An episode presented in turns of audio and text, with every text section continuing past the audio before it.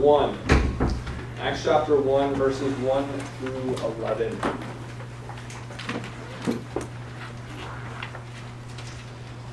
This morning we are considering the phrase in the Apostles' Creed that states that Christ ascended into heaven. Christ ascended into heaven. And there are two explicit passages in Scripture that speak to Christ's ascension the end of Luke and then the beginning of Acts. So Acts chapter 1, verses 1 through 11. Please pay careful attention, for this is God's holy and inspired word to you this morning. In the first book, O Theophilus, I have dealt with all that Jesus began to do and teach until the day when he was taken up, after he had given command to the Holy Spirit to the apostles whom he had chosen. He presented himself alive to them after his sufferings by many proofs, appearing to them during forty days and speaking about the kingdom of God. And while staying with them, he ordered them not to depart from Jerusalem, but to wait for the promise of the Father, which he said, You heard from me. For John baptized with water, but you will be baptized with the Holy Spirit not many days from now. So when they had come together, they asked him, Lord, will you at this time restore the kingdom to Israel? He said to them, It is not for you to know times or seasons that the Father has fixed by his own authority. But you will receive power when the Holy Spirit has come upon you. And you will be my witnesses in Jerusalem and in all Judea and Samaria and to the end of the earth. And when he had said these things, as they were looking on, he was lifted up, and a cloud took him out of their sight.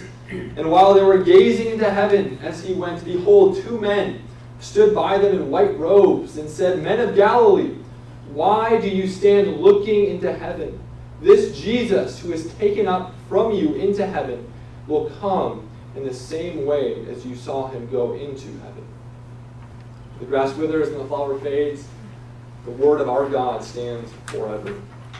Well, please turn in your, uh, your order of worship to the confessional reading section. This morning we are confessing together Lord's Day 18, question and answers 46 through 49.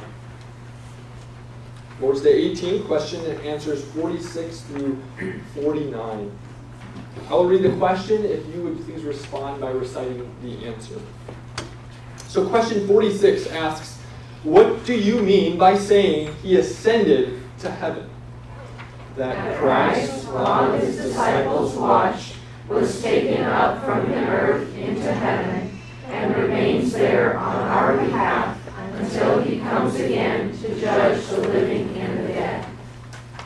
47 asks, But isn't Christ with us until the end of the world as he promised us? Christ is true man and true God. In his human nature, Christ is not now on earth, but in his divinity, majesty, grace, and spirit, he is never absent from us.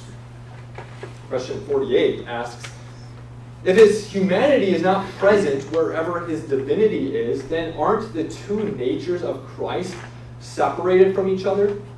Certainly not since divinity is not limited and is present everywhere, it is evident that Christ's divinity is surely beyond the bounds of the humanity that has been taken on. But at the same time, his divinity is in and remains personally united to his humanity. Question 49 asks How does Christ's ascension to heaven benefit us? First, he is our advocate in heaven in the presence of his Father. Second, we have our own flesh in heaven as a sure pledge that Christ our head will also take us, his members, up to himself. Third, he sends his Spirit to us on earth as a corresponding pledge. By the Spirit's power, we seek not earthly things, but the things above where Christ is, sitting at God's right hand. As you know, we, uh, there are three main sections to this catechism. So, boys and girls, what, uh, what section, or what, what are these three sections? Yes, and which section are we currently in? Race. Race, yes. And we're specifically in the section, uh, or we're in the, sec- the gray section, but more specifically, we're in the subsection of true faith. What is true faith? What are the three elements of true faith? Knowledge. Knowledge, assent, and trust, and the content of faith. Lily? Apostles' Creed. Apostles' Creed. Apostles' Creed. So we true faith calls us to know certain things, assent to certain things, meaning we have to actually know that these things are true. And then lastly, we need to personally trust in these things for ourselves. And the Apostles' Creed is a faithful articulation of those things that we need to know, assent to, and trust. Right now we are, and so we've been walking through every article of the Apostles' Creed, and today we are considering the article that says that Christ ascended into heaven. Christ ascended into heaven. Now, if you were here with us last week, you may notice that the Catechism devoted one question to the resurrection and four questions to the ascension. It may seem a bit odd. We may have revert, reversed that if we were writing a catechism. One question to the resurrection, four questions to the ascension. Now, part of this is due to the historical context of the Reformation in the 16th century, in which this document was written, and we'll consider some of those controversies that surrounded this Lord's Day. But nevertheless, one, one thing that we learn from the fact that the Catechism devotes four question answers to the Ascension is that this is a doctrine that is taught in more than just two passages of Scripture. I mentioned there's only two passages in Scripture that explicitly refer to Christ's ascension. Luke, beginning of Acts. Doesn't get much airtime explicitly, but implicitly it permeates all of Scripture. Because when you look at the beginning of Scripture, you see that God's original destiny for all mankind was for mankind to enter the seventh day Sabbath rest. That was the goal of mankind.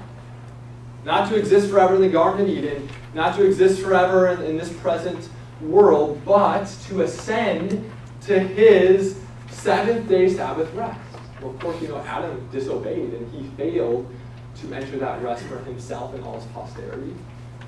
But as we continue to read on in the Old Testament, one thing that we see is that this unbelieving world attempts to ascend to that Sabbath, seventh day Sabbath rest by their own efforts. So think of Genesis 11, the Tower of Babel. Mankind, civilization, trying to ascend to the heights of God, ascend beyond this present fallen evil age. Or Isaiah chapter 14 records what the king of Babylon was saying in his heart. In Isaiah chapter 14, verses 13 through 15, the king of Babylon says in his heart, I will ascend to heaven above the stars of God. I will set my throne on high. I will sit on the mount of assembly in the far reaches of the north. I will ascend above the heights of the clouds. I will make myself like the Most High. And then God responds and says, But you are brought down to Sheol, to the far reaches of the pit.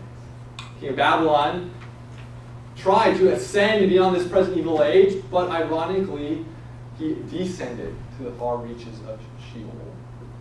And so in Scripture, we are presented with this idea that mankind desires, attempts to ascend beyond this present creation, this fallen creation. The only difference is whether they seek to do this by their own efforts or by faith in Christ.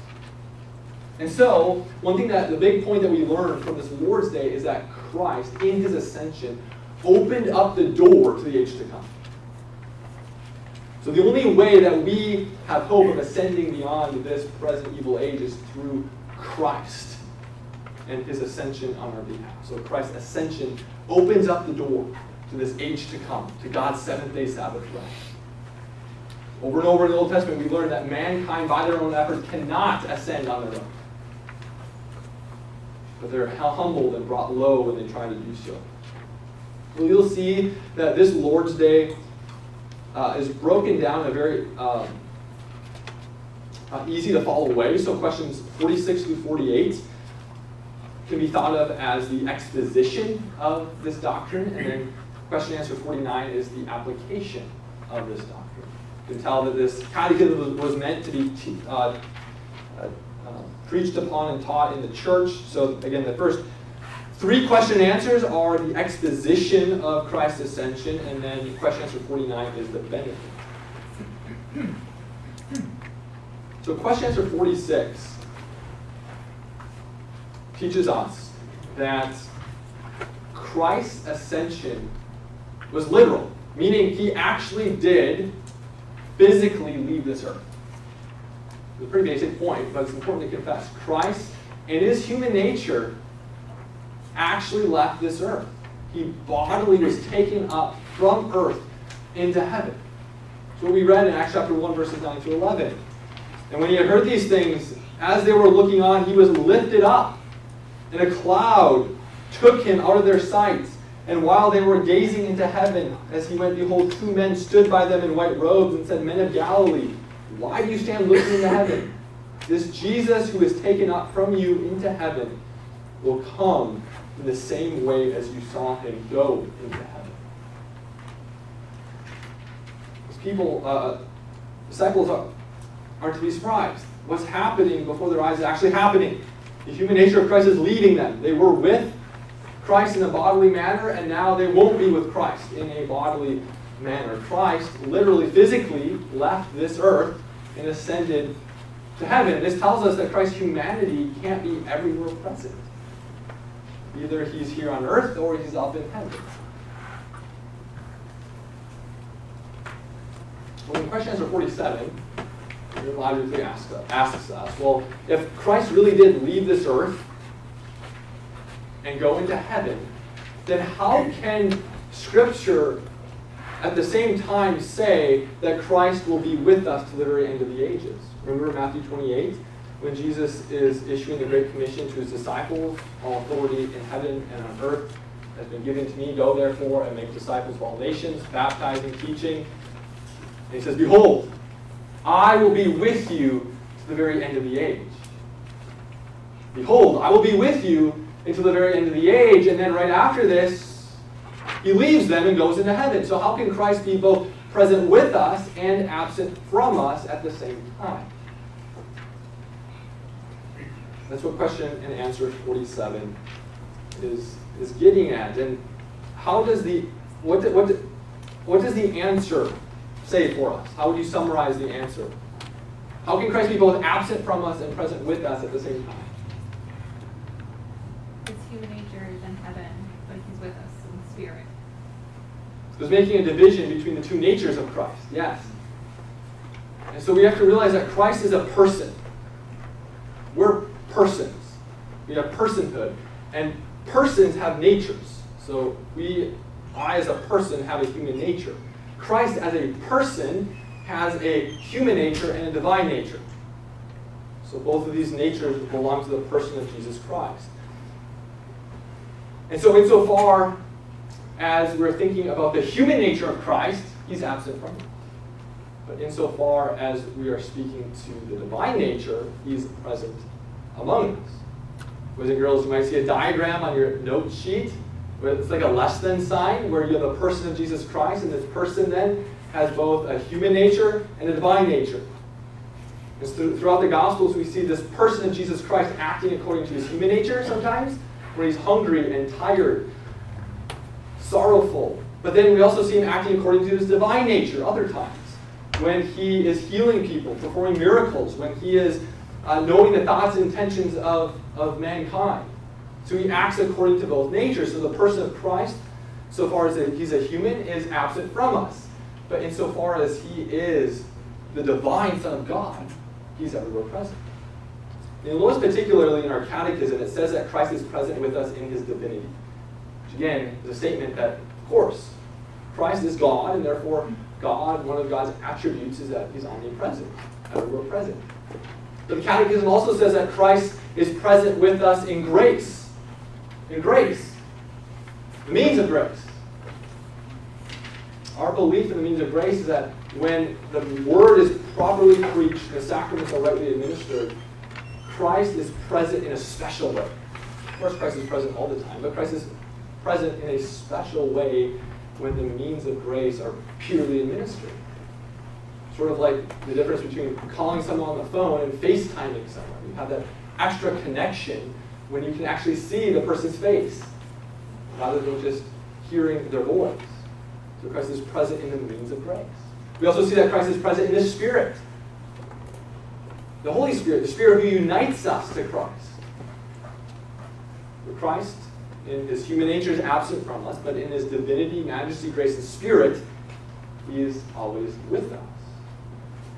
That's how we make sense of those two seemingly contradictory promises, where we see that Christ is going to be with us to the end of the age, and that Christ is going to be absent from us and won't return to the second coming. We have to make that distinction between his two natures. Well, again, in a very logical manner, question answer 48 is essentially saying, okay, if that's what you believe about Christ, that he has a human nature and a divine nature, and his human nature is absent from us, the human nature is in heaven, and he won't be coming again to this earth until the second coming, and his divine nature is everywhere present, are you essentially saying there's two Christs? Are you dividing the natures of Christ? So you have one Christ in heaven, and the other Christ is zipping around this earth, everywhere present. And so it's here that we are brought into part of the historical context of this Lord's Day. So one of the reasons why there are four questions devoted to the ascension is because in the Reformation, there was uh, some hotly contested debates over the Lord's Supper. Ironically enough, one's view of the ascension will necessarily lead you to a particular view of the Lord's Supper. So one's view of the ascension will necessarily lead you to a particular view of the Lord's Supper. And so, because the Reformation was quickly divided on the nature of the Lord's Supper, the debate moved to the ascension as well in two natures of Christ.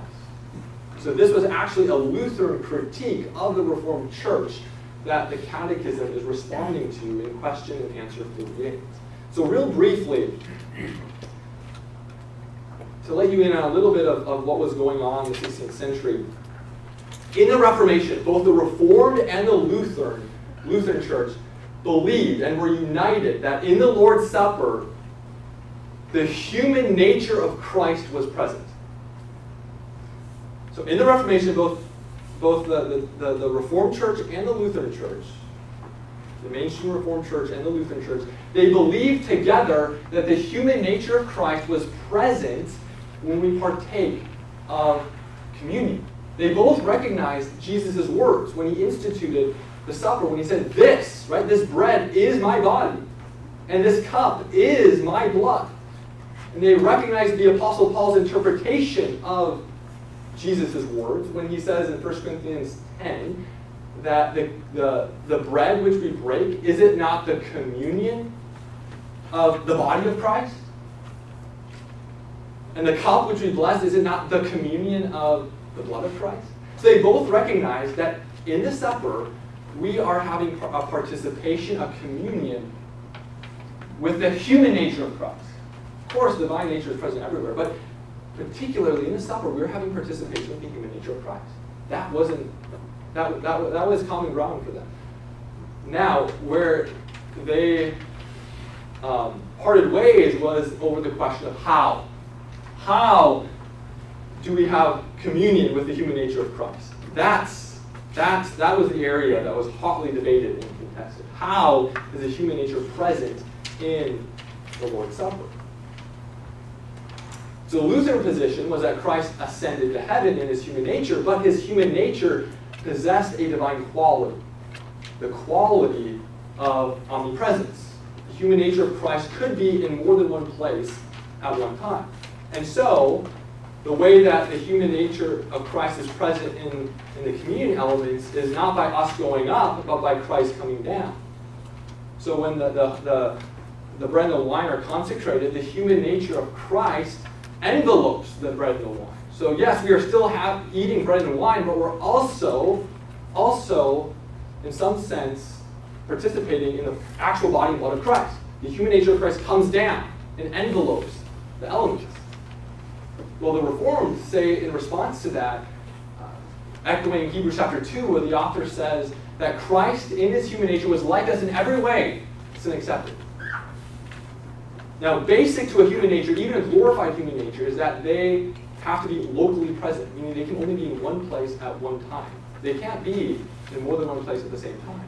Basic to a human nature, even a glorified nature, is that we can only be in one place. And so, if we believe that Christ is indeed like us in every way, sin accepted, then it should follow that Christ, even in his glorified form, can only be in one place at one time in his human nature. And thus, the way the Reformed said that Christ was present in the human nature is not by the human nature of Christ coming down, but we rise up and have communion with Christ in heaven. And you might think, that sounds crazy. But that's exactly what the Apostle Paul says. Recall Ephesians chapter 2, verses 1 through 10. Passage you probably all are familiar with. You were dead in your sins and trespasses in which you once walked. Then verse 4, but God, in his great mercy, made you alive together in Christ and raised us up with him and seated us with him in the heavenly places. Past tense. We've been raised and seated with Christ in the heavenly places. Paul is saying that when we are united to Christ in our regeneration, when we're born again, we are in a very real sense raised and seated with Christ in the heavenly places.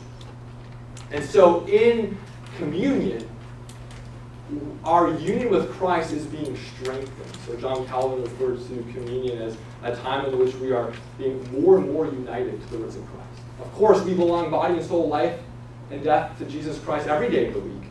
But in communion, that union is being strengthened as we have participation with the very human nature of Christ through the Spirit as we're raised up. So that's why in our form we say, lift up your hearts. We respond and say, we lift them up to the Lord. It's denoting our belief that Christ doesn't come down, but we go up and have communion with Christ in heaven. And thus you can see how one's view of the Lord's Supper necessarily relates to our understanding of the ascension. Can Christ's human nature be everywhere present, or does Christ's human nature have to be only in one place at one time? How you answer that question will then impact your view of, of the subject. And particularly in question answer 48, notice the language that's used here. That the divine nature exists beyond the bounds of the human nature. Meaning that the divine nature can be in places that the human nature is not, and this doesn't mean that we're dividing the two natures. It's still the person of Jesus Christ who is operating according to, to, to both natures. So, question, so this concludes the, the exposition of the ascension. And then, again, in a very helpful way, question answer 49, the Catechism applies this doctrine for us. And it gives us three benefits. Three benefits for why this, this, this doctrine is significant for us in our everyday life. How does it comfort us? Remember, this catechism is all about comfort, assurance. How does it comfort us? And so, what is the first benefit that we read in answer 49? Oh, I mean, sorry, what is the first benefit? Sorry. What is the first benefit that we receive? Advocate. Yes, he's our advocate before the presence of his Father in heaven. He's our advocate. Romans chapter 8, verse 34, Paul says, Who is to condemn? Christ Jesus is the one who died, more than that, who was raised, who is at the right hand of God, and who is indeed interceding for us. So Paul says that we have a mediator at the right hand of God who's interceding for us, praying for us, defending our cause uh, before the Father. And the result of that is Paul saying, Who is to condemn? No condemnation can stick against you if you have Christ as your advocate. Whether those uh, condemnations come from your own conscience, which is which is a testimony that the, the law of God is written upon your heart, whether those condemnations come from, from, from the law, from the evil one, they can't stick because you have an intercessor who's pleading your cause before the Father. Who is to condemn? We have Christ interceding for us. So Christ is our advocate before the Father. An advocate is one who defends or supports a mission or a cause. Many lawyers are, are, are advocates in a certain sense. And so God is holy and we're sinful. We continue to be sinful even as believers. And so how can we continue to have a relationship with the Holy God when we continue to be sinful? Well, Christ is in the business of advocating on our behalf that we belong in the family of God, even though we continue to sin. But his defense is not that we are somehow holy in ourselves. His defense is not saying, well, so and so really had a good week this week and you take it easy on him. No, Jesus' defense is that we are holy in him. Just as we considered this morning. The reason why we can stand with an uplifted chin and await the second coming is because we've been dressed in Christ's good works, Christ's righteousness. So Christ is our advocate before the Father in heaven. Well, what's the second benefit that we receive? Pledge about our resurrection. Yes. We have our own flesh in heaven as a pledge, sure pledge that Christ our head will also take us as members up to himself. So here the catechism is, is referring to a common analogy the Apostle Paul uses to refer to the church. Uh, head and a body, a body which is made up of a head and its members. So boys and girls, of course, it's obvious to us that you have hands, you have elbows, you have knees, you have feet, you have a head. All of these body parts belong to your body. So if I were to ask you, I want your head to be in that corner, but I want your feet to be over there at the same time. Possible, right? Unless you somehow get rid of your feet, separate them from your body. You can't.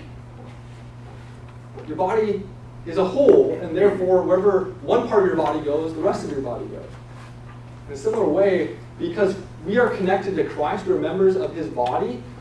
If Christ, our head, is in heaven, then that means we as his members will necessarily be there as well. Because we're connected. Think of that train illustration I shared last week. We have this union with Christ, and so wherever He is, we will one day be. But it's even stronger than that, as I just mentioned. It's not just that where He is, we will one day be, but where He is, we are in a real sense there now. We have our flesh in heaven. How? Well, through the Spirit. Remember Paul says, Ephesians 2, you've been raised seated with Christ, or Paul in Colossians 3. If then you've been raised with Christ, it's reality. It's our identity. We have been raised with Christ insofar as we belong to Him, body and soul, life and death. What's this third benefit that we have? Sanctification. This is upon the Spirit, right? The Spirit. He sends His Spirit to us on earth as a corresponding pledge. By the Spirit's power, we seek not earthly things, but the things above, where Christ is sitting at God's right hand. So the Spirit is given to us as a, a pledge. Ephesians chapter 1, verses 13 and 14, Paul says that the Spirit is the guarantee of our inheritance, the down payment of our inheritance. Or as Paul says in Colossians 3, which I just mentioned, he says, If then you've been raised with Christ, seek the things that are above and set your minds on the things that are above. Meaning, if your identity is that you are, you've been raised with Christ, then you should live according to that identity. That's the logic of Paul's argument. If you've been raised, then live like it. Set your minds on the things that are above. Seek the things that are above. Live according to this new creation ethic. That's what Paul is saying. He says the Spirit who, who produces this union with Christ, who both guarantees that we will fully be where He one day is, and we are in one sense there now through that union with Christ. So remember, remember that this is in the context of true faith. Boys and girls, these are the things that you are called to know, assent to, but trust in personally. You're called to trust that Christ left this earth for you, to reserve a room in heaven for you personally. So know, assent to, trust in these things for yourself personally. And next week we will consider what we uh, confess when Christ comes again to uh, judge the living and the dead, and was hoping it would somehow work out so that it coincide with our morning passage, but didn't quite make it. But let's pray. Heavenly Father, we give thanks for uh, your word. We give thanks for these truths that have been handed down to us from generation to generation. And uh, we thank you for the good news of Christ's ascension into heaven. that He has indeed opened up the door to this age to come so that we can truly believe with firm confidence that this is not our home.